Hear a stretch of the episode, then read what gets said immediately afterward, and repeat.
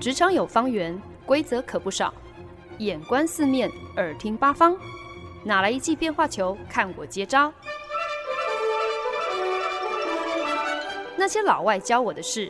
，Honey, easy talk, easy work。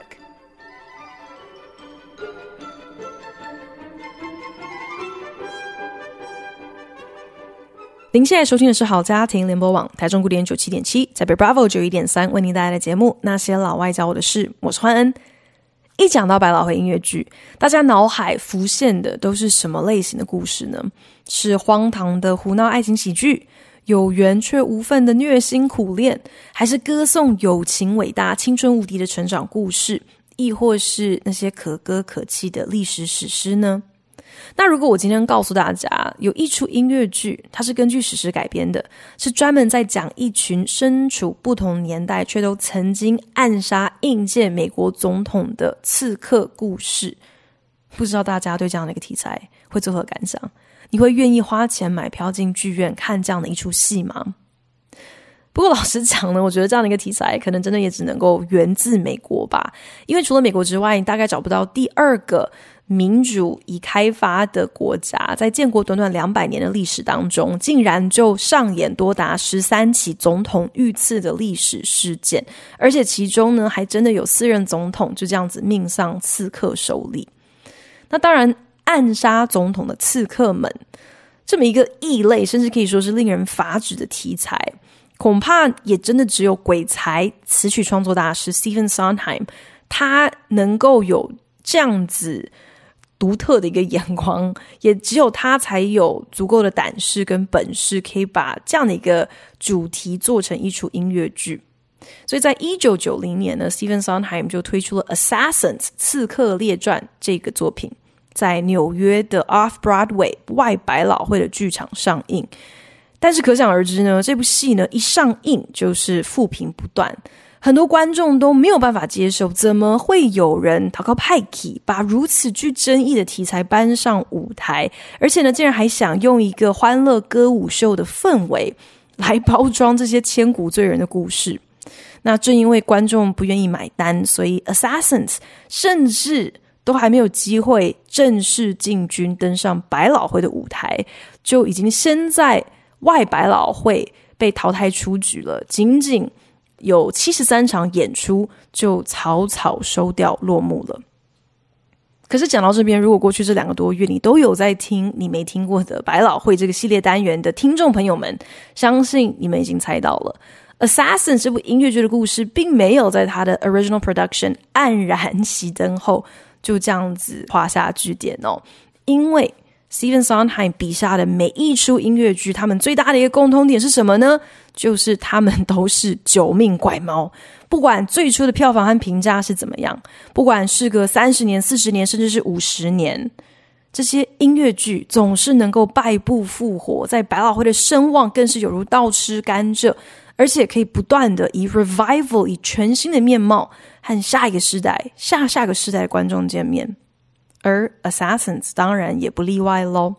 它不仅纵横了英美知名剧场，享誉盛名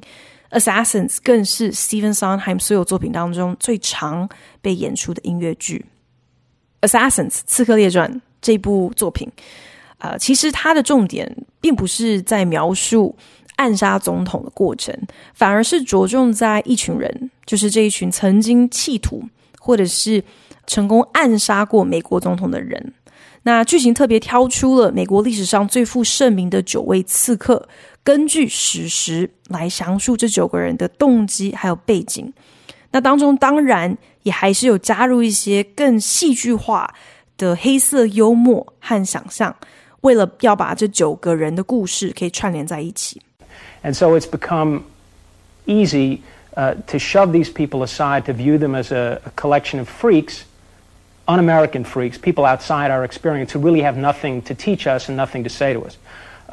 We think that that's not true, and this show really is an exploration of what they do have to say and what they do have to teach us if we spend some time with them. Assassins 刺客列传的编剧 John Weidman 曾经在访谈当中提到，我们其实很轻易的就会把美国历史中这些暗杀美国总统的刺客们把他们视为和我们这些正常人完全不一样的怪胎，会觉得他们根本就是一群彻底违背了美国精神的疯子，对他们不屑一顾，丝毫不认为他们的观点，他们想说的话对于我们来说可以带来任何的价值。可是 Assassins 这部作品的目的其实就是要对这样的一个想法提出一个反动，透过剧情要来挑战观众们既有的认知，要带着大家一起更深入的去挖掘这些异类的观点原来其实也有令人省思之处，而他们这些我们认定好像应该要被排挤的怪胎、社会边缘人，或许其实跟我们每一个人并没有那么大的不同。 We don't ask the audience to sympathize with these characters. We don't ask the audience even to empathize with them. We simply ask them to see them as being more multidimensional and complicated than they are if we simply see them as a group of murderers who, as I said, are usually described as crazy people, freaks outside the American experience. 部分观众会没有办法接受 Assassins 的剧情设定，其实我想这也是人之常情啦。可是呢，在这边要再一次的强调，大家不要误会这部音乐剧好像是在歌颂暴力或者是特别偏激的政治立场。编剧 John Weidman 就说过，这整部戏的目的其实根本也不是想要观众可以对这群刺客表达同情，甚至不奢求大家同理他们，真的纯粹就只是想要来刺激一下观众，挑战一下观众。你要替一个人贴上标签，把他们简化成就是丧心病狂，就是杀人凶手，这是很容易的一件事情。可是我们是不是能够看到，在这些标签之下，他们每一个人其实都是非常复杂多面向的。不过说起来呢， Assassins 最厉害的地方并不是他成功的把一个如此争议的题材搬上了百老汇的舞台，因为真正让观众无所适从的，其实并不是好像看到这些刺杀总统的千古罪人们轮番上阵，在舞台上唱出他们的心声，而是当全剧终的时候，那一个后劲之强，会让观众情不自禁的在心中、在脑海里浮现出对于所谓的美国梦和美国精神究竟为何的质疑。相较于百老汇众多就是为了讨好观众的爱情故事啊，或者是歌舞秀，1990年出品的 Assassins 不管是在题材、在视野、在层次，还是它的企图心上，都遥遥领先同期所有的作品。因为呢，这部音乐剧它不是只是想要娱乐观众，它更是想要挑战观众，期待大家在欢笑声当中也能够有一些出乎自己预料之外的思考和新发现。 Assassins 这部音乐剧呢，真的就再一次验证 Stephen Sondheim 他的整个眼光跟大脑构造就是跟别人不一样不管是一幅画、一篇新闻报道，流传了千年的喜剧剧作，还是民谣跟童话故事，好像什么东西都有可能成为他发想下一部音乐剧的灵感来源。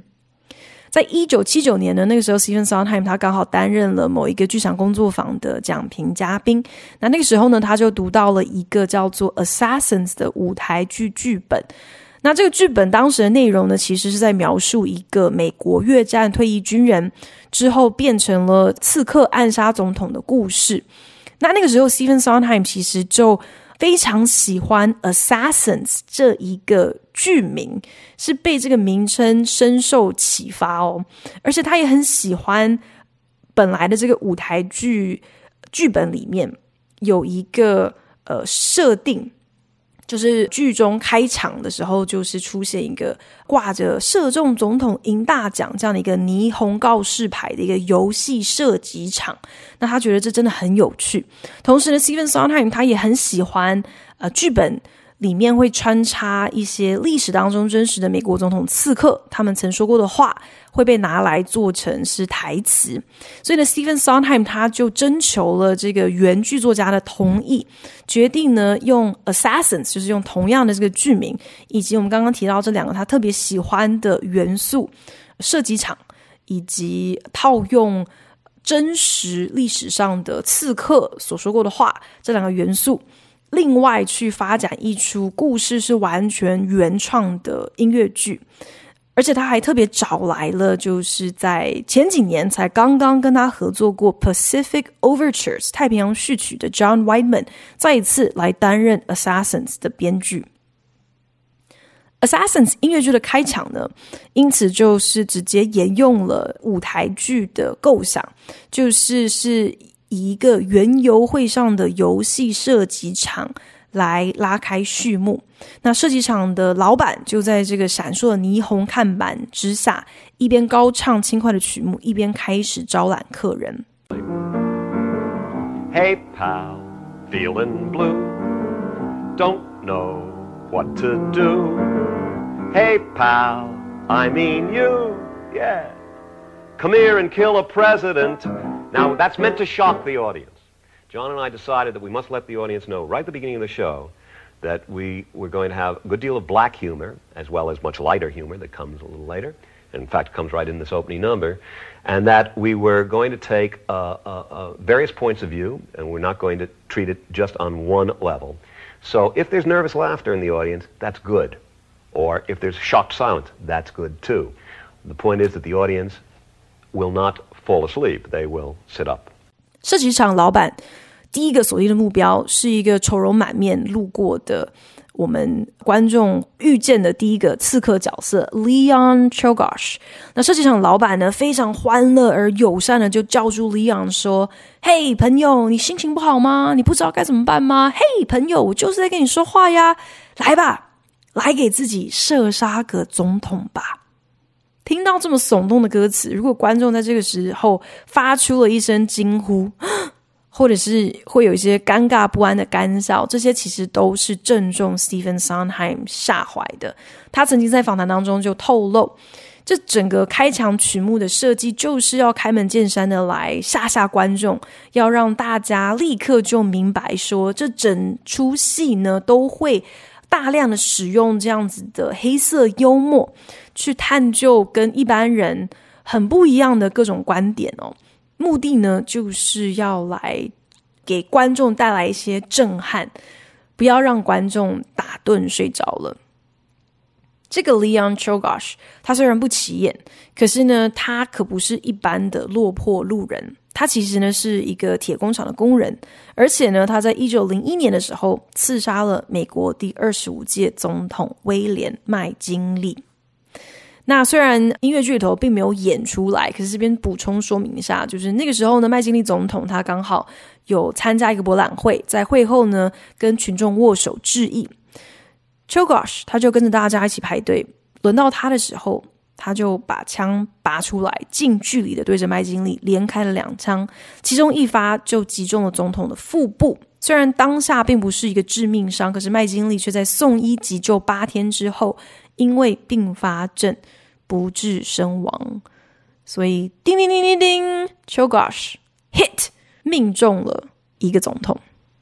Assassins 这整出音乐剧呢，一共串联起9个美国总统刺客的故事。那场景呢，就在游戏射击场和每一个刺客献唱自己的独白心声之间不停的转换。不管今天你是不是刺杀成功哦，只要你开枪伤及了目标，这个时候呢，园游会射击场的场景就会铃声大作，霓虹灯招牌会闪烁着用灯泡排出来的 hit 击中的字样哦。可是呢再一次强调，这整出戏的重点都不是要去琢磨实际刺杀的过程，也不会特别交代就是这些总统遇刺之后发生了什么事情，甚至是不太会去细述就是这些刺客们他们之后的命运，因为更多的重心是摆在要让每个刺客都能够透过歌曲来唱出自己的故事，在这些人还没有被贴上杀人凶手的标签之前，可以让观众更进一步的看到这些小人物他们其实也是有一些不同的面貌的。那 Assassins 它其实很有趣的另外安排了一个非常关键的虚构角色，基本上就是把所谓的这个只要勤奋努力就能够出头天这样的一个美国梦和美国精神拟人化，成为了一个角色就是一个 balladeer 一个民谣歌手这样的一个角色。那这个角色很特别，他时不时会穿越就是历史100多年的这个美国历史时空，出现在舞台上和不同时期的总统刺客互动交流。这样的一个安排究竟有什么样的一个目的呢？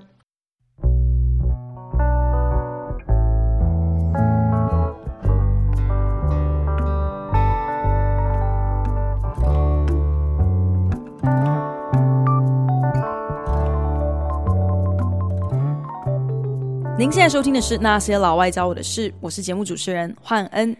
Assassins 这一出极度不寻常的音乐剧，大胆的以9位美国历史上臭名远播的总统刺客作为题材，那内容当然是非常的争议，你甚至可以说很多的观众看完之后都很难以下咽哦。那这出音乐剧在2004年以 revival 之姿终于登上了百老汇的舞台。那那个时候呢，他们曾经在几场表演之后会举办一个映后座谈会，主要演员就回忆起，通常按照他们的经验来讲，这种类型的座谈会你了不起可能就是会有50多名观众可能会愿意留下来，通常他们都是超级戏迷，会想要留下来提问，应该都只是想要找一个舞台来发表自己的高见而已啦。可是当时当他们为 Assassin 做了这样的一个安排的时候，他们就发现接连着好几场这种映后座谈会竟然都吸引了超过400名观众在看完了将近2个小时的表演之后自愿留下来跟制作团队跟卡司来进行一个问答和对谈。主要都是因为大部分的人在看完表演之后非常的无所适从，心中有太多复杂不平的情绪，不知道该怎么样子来消化，所以竟然就转向剧组人员，希望可以从他们那边找到一个出口，找到一个解答。看完一出音乐剧去看百老汇不是应该就是非常轻松惬意吗？看完一出戏之后竟然能够引发如此强烈的一个反应，这就是因为 Assassins 它其实根本就是一个糖衣包藏照妖镜哦，在一个欢乐民谣曲风之下却非常精准的点破了一个美国始终不愿意正视的讽刺和怪象，那就是为什么在一个如此崇尚民主自由、标榜机会俯拾即是、宣扬大家都能够出头天的这样的一个国家，在建国以来的短短200年之间竟然如此频繁的出现诉诸暴力，用刺杀一国元首这样子的一个方式来一泻心头积怨的事件。剧中提及的这9位刺杀总统的边缘人，他们虽然性别背景、社经地位各不相同，而且行凶动机也是一个比一个还要精神异常，可是9个人却都有一个共通之处，那就是他们都深陷在一个极度绝望的无能感里面，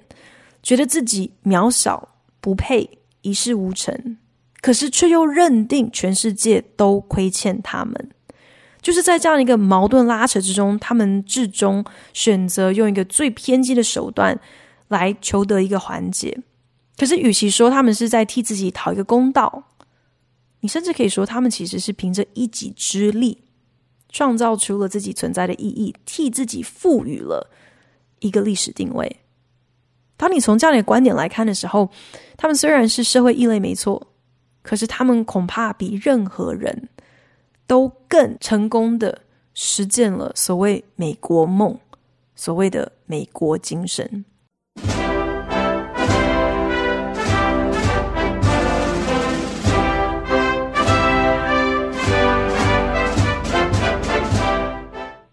我们刚刚听到这首其实是美国人很耳熟能详的一个总统官方进行曲 Hail to the Chief 向统帅致敬，那这也成为了 Assassins 这出音乐剧里面重复出现的一个主题旋律哦。在开场拉开序幕的时候，园游会中的这个游戏射击场灯亮开始营业的时候呢，这个很熟悉的旋律就隐身在惬意的华尔兹开场曲。可是呢，随着人物逐一登场，射击场老板开始从怀中掏出一把又一把的手枪来邀请各路刺客上前试试手气，射杀个总统的时候，这首进行曲就开始变调了。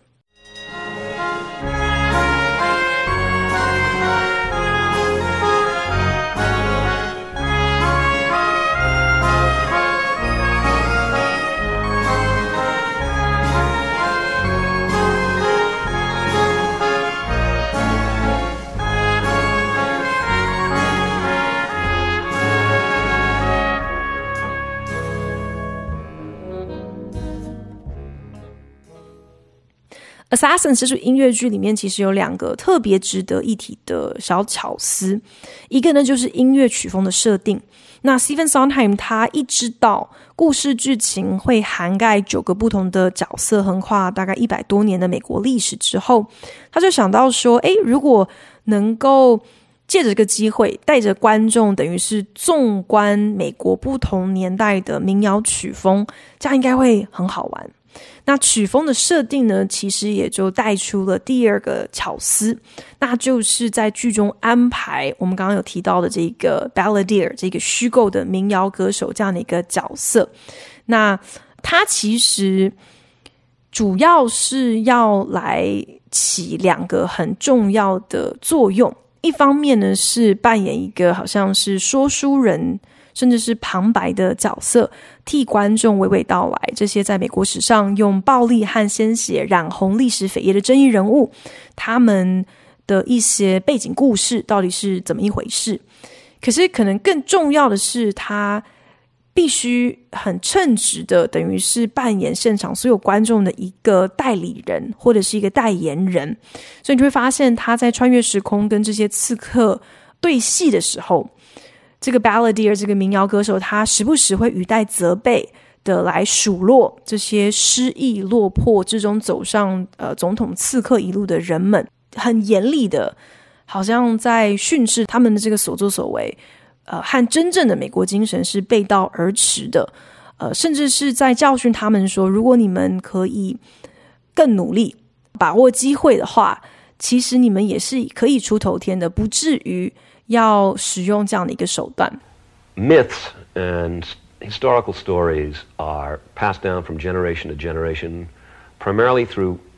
tales and through songs, and in the 20th century movies, and sometimes plays. And of course, what happens, it even happened in Shakespearean plays, is that history gets simplified and perhaps prejudicially pushed in one direction or another.And often through the use of such things as folk songs. Stephen Sondheim 他就点出会有用这个民谣歌手这样子的一个安排，其实呢就是因为我们所熟悉的什么神话传说啊，或者是历史故事，大多时候其实都是透过歌曲或者是民谣故事才能够代代流传。那有些呢也是透过电影啊，或者是戏剧啊，以及民谣歌曲的形式长存在我们的文化里面。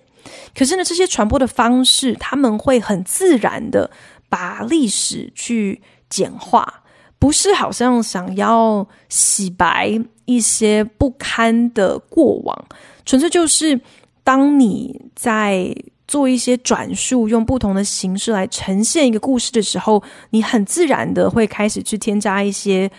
主观，甚至是略带偏颇的一些诠释，那也就不管是刻意或者是不经意的，就会去稀释掉这些实际发生的史实。所以呢，这也是为什么 Stephen Sondheim 还有编剧 John Weidman 他们安插了民谣歌手这样的一个角色。那他的出现呢，永远都是伴随着非常轻快、歌词非常乐观的民谣歌曲，好像很睿智的要传授一些借鉴了历史之后所积累的大智慧，不仅是传授给这9个刺客，也是传授给观众哦。可是呢，究竟这个民谣歌手他的史观是不是自带滤镜，有所偏颇呢？这肯定也是那些相对比较敏锐、敏感的观众，他们在看戏的过程当中会不断审慎思量、扪心自问的一个重要问题。若不是因为 Assassins 这部音乐剧我可能从来也不会知道原来美国各界总统怎么这么衰啊，这么常遇刺哦。那就想当然对那些肯定是穷途末路了才会出此下策的刺客们，对他们更是就是一个名字都叫不出来，完全不了解他们的背景，他们的状况哦。真的要说的话，可能最有名的一个总统刺客应该就是在1865年刺杀了第16届美国总统林肯的一个落魄演员 John Wilkes Booth。 那他就是趁林肯跟他的夫人在剧院看戏的时候，就对着林肯的后脑勺开枪。当时呢 Booth 还高喊了就是当年罗马共和国布鲁图斯刺杀凯撒大帝时说的一句话，就是暴君下场皆然。 He said, Hunt me down, smear my name, say I did it for the fame. What I did was kill the man who killed my country.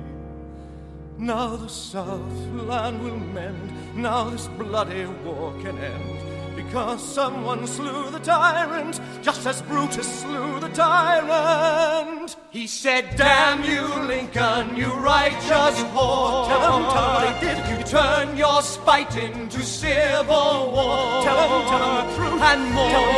Tell him what happened. How the end doesn't mean that it's over. How surrender is not the end. Tell him. 剧中有一首歌曲叫做 Ballad of Booth，就是 Booth 的抒情歌，它其实是一首由 Booth 和民谣歌手合唱的曲目。那先是由民谣歌手在歌词当中稍微简介了一下 Booth 的背景，那这个时候其实故事场景是拉到 Booth 已经刺杀林肯之后已经逃亡了2个礼拜，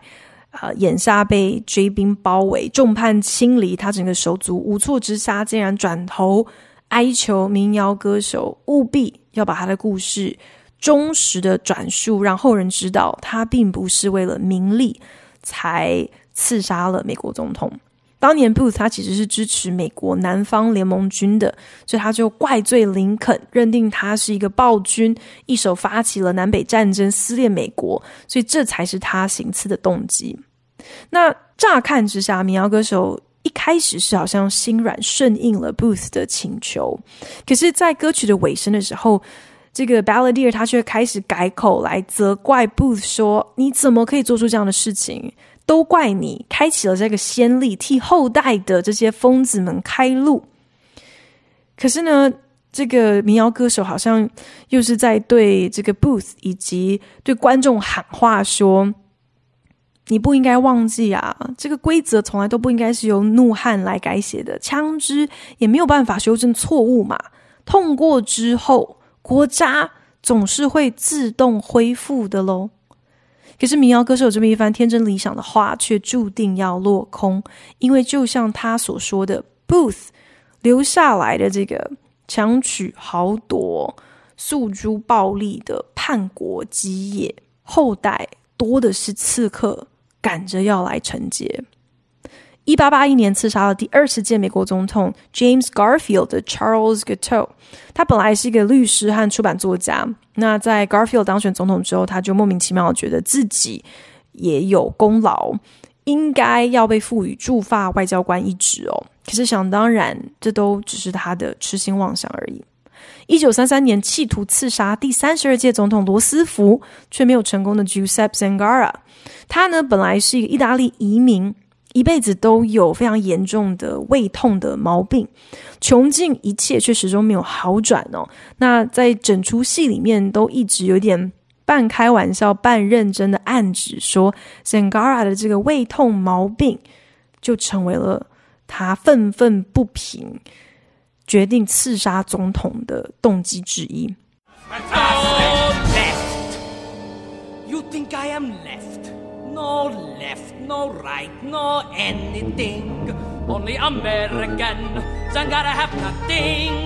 No luck, no girl. Zangara no smart, no school, but Zangara no foreign tool. Zangara American, American nothing. And why there no Zangara 刺杀罗斯福未遂，最终被逮捕，判处死刑，电椅伺候。那这个时候呢，在舞台上围绕在 Zangara 身边的都是一些想要出风头的所谓的目击证人，天花乱坠的叙述他们看到的事发经过，互相交换关于 Zangara 的各种八卦还有臆测。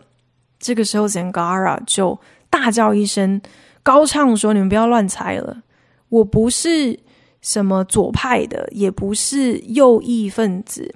我本来想要杀胡佛，可是其实自己根本不在乎自己杀的是谁，只要能够杀到一个当权的人就好。那自己呢，什么都没有， no chance 没有机会， no school 没有受过教育， no luck 没有好运， no girls 没有女生喜欢， no smart 没有任何的聪明才智，但是自己是美国人啊，是一个什么都没有什么都不是的美国人，是一个 American nothing。 剧中也顺着民谣歌手的观点发展哦，等于是让 Booth 化身成后世总统刺客的一个精神导师，流连在园游会的这个游戏射击场，逢人就小以大义，轻声细语的蛊惑他们，手上一把枪，你只要动动一根手指头， move your little finger， 你就能够改变世界。 And all you have to do is squeeze your little finger, ease your little finger back.You can change the world, whatever else is true, you trust your little finger, just a single little finger can change the world. 全剧也提及了1974年企图开飞机撞进白宫刺杀第37届总统尼克森，最后却失败的 Sam Bick，还有1975年企图枪杀第38届美国总统福特，可是还没有来得及开枪就被维安人员扑倒的女刺客 Lynette Fromm。 而且福特总统可能真的很顾人怨哦，因为同年相隔不到3周哦，另外就有一个女刺客 Sarah Jane Moore 也来向福特总统索命。所幸呢，因为这个手枪是 Moore 他行凶当天早上很仓促购买的，所以他不是很熟悉手枪的准心，所以虽然开枪了却没有能够命中目标。所以呢，这两位女刺客在园游会的这个游戏射击场上的成绩都是挂单。除此之外呢，当然不能够忘了 John Hinckley Jr. 他可能是所有人当中最疯的吧，不过这可能见仁见智了。那 John Hinckley Jr. 非常有名，是因为他是极度迷恋好莱坞女明星 Jodie Foster 朱蒂福斯特哦。为什么会刺杀总统呢？是因为想要能够引起他的注意，所以呢就在1981年的时候对着美国第40届总统雷根连开了6枪。还好他很不准，枪法非常的不准，没有一发子弹是直接命中雷根的。其中有一个子弹它是从总统轿车反弹才打中了雷根的胸部，那还好总统有及时送医急救，然后抢救成功。但是呢， Assassins 这部音乐剧就像英文的一句谚语说的一样， They saved the best for last， 把最精彩的留到最后当压轴。最终出场的刺客大概就是在 Booth 之外美国史上最被人唾弃的一个刺客，他就是在1963年刺杀了第35届美国总统甘乃迪的 Lee Harvey Oswald。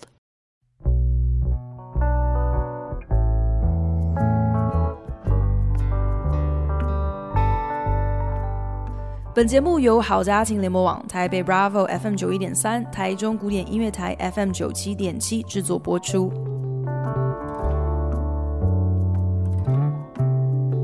Assassins 这出音乐剧虽然是根据史实改编，让美国历史当中刺杀总统的这些疯子、千古罪人、杀人凶手亲自现身说法，但中间呢也添加了非常多想象的戏剧化情节，让这些刺客可以横跨时空，变相集结成为了一个限定会员的刺客俱乐部哦，甚至8个人一起出现在准备要自杀的 Lee Harvey Oswald 面前，推派出了 Booth 当刺客代表，向 Lee 动之以情，就是要说服他，与其自我了断，不如把你的枪口瞄向甘乃迪总统即将要路过的游行车队吧。 All your life you wanted to be part of something, Lee. You're finally going to get your wish. What is this? The past you never had, the future you'd abandoned. It's called history, Lee. My name is Charles Guiteau. I assassinated President James Garfield. Leon Czolgosz, William McKinley. Sam Bick. I'm going to try to kill Dick Nixon. John Hinckley, Ronald Reagan. Lynette Fromm. Sarah Jane Moore. Gerald Ford. Zangara, FDR. I don't get this. It's simple, Lee. You're going to bring us back and make us possible. We're in your debt, old boy. This bud's for you, babe. Bravo! Booth 问 Lee 说，你不是一直以来都渴望找到自己的归属吗？现在你的机会来了。 You can be a part of something. Lee 的眼前竟是在他之前在他之后相继刺杀各界美国总统的人，一一现身，每一个人都像是他多年挚友一样，为他加油打气，告诉他唯有刺杀甘乃迪 Lee Harvey Oswald 才能够让众刺客再一次的获得重生，再一次成为可能 Lee Harvey Oswald 就是他们的未来，因为他将要做的事情将会让所有的刺客都跟着沾光，一起名留青史。但是对很多观众来说， Assassins 最具争议的环节是全剧结束前最后一个曲目 Everybody's Got the Right。这首歌其实在开场的时候也曾经出现过，那旋律再次响起 Hail to the Chief 的熟悉音符，可是这个时候呢，却刻意的把速度放慢，来营造一股淡淡的哀愁。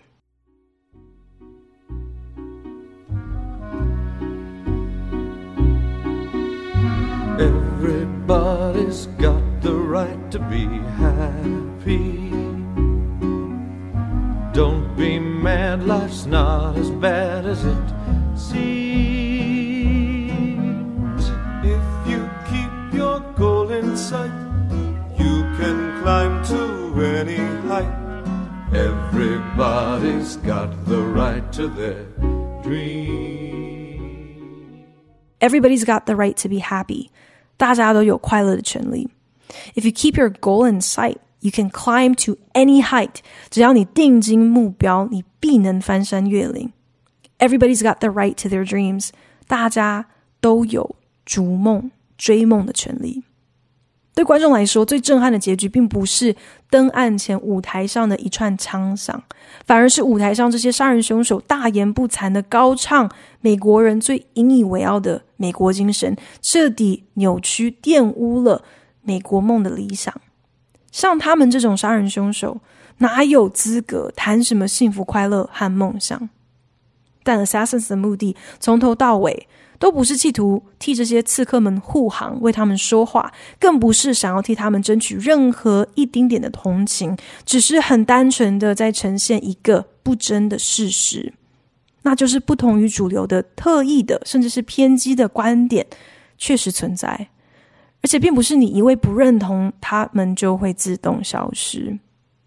这部音乐剧可以说是将历史借镜搬上了舞台，载歌载舞的传达一个忠告，你若坚决否定这些你所不认同的声音，掩耳不听，那么终有一天，最后你必须要亲眼见证当这些声浪付诸于行会带来什么样的一个结果。 It's a free country，这是一句在美国很常听到的话，本来的意思呢，就是这是一个自由的国家，所以你想怎样随便你咯，也很常会被拿来作为一个我行我素的辩解。 It's a free country， 轮不到你来管我，我可以想干嘛就干嘛。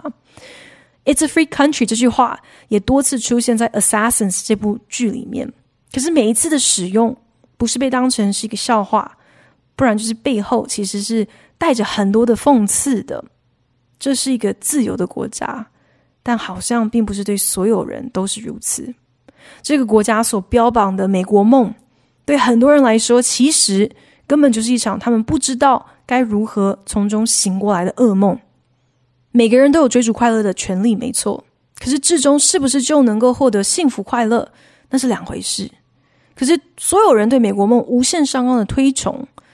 得到的结果就是往往把这两者混淆了，至终获得一个扭曲的观点，那就是在美国这块净土，美梦成真不仅是可能的，更是理应发生的。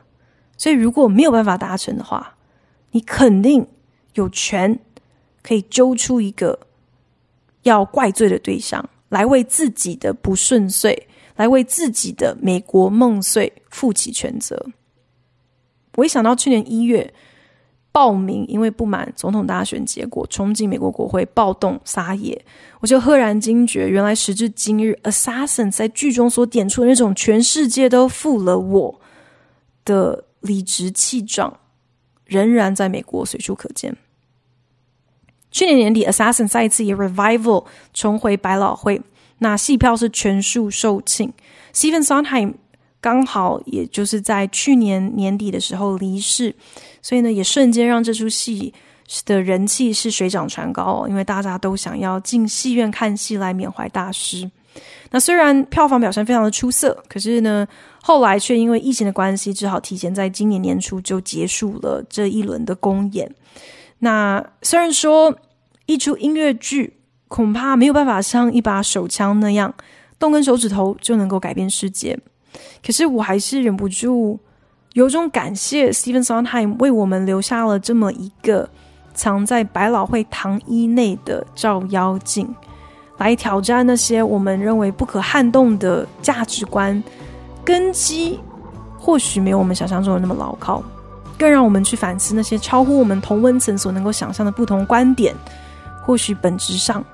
其实跟我们自己的理念并没有那么大的差异。谢谢您收听今天的那些老外教我的事，我是欢恩，我们下个礼拜同一时间空中再聊咯，拜。